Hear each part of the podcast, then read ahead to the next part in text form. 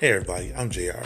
What if I told you there was a podcast that talked about pop culture, uh, current past events uh, that's happening in, in, in pop culture, uh, relationships, social issues, and all these things from a Christian perspective, right? That kind of podcast it may strike some attention for some of you all. I know for me, it's very exciting to be doing this podcast. Saved don't mean soft. Hope y'all can understand that. But it's just letting you all know uh, from a Christian perspective on, you know, all these opinions and ideas that people have, man. that People say what's right and what's wrong. Listen, saved don't mean soft is a podcast. It's going to dive into those issues, have a great time doing it.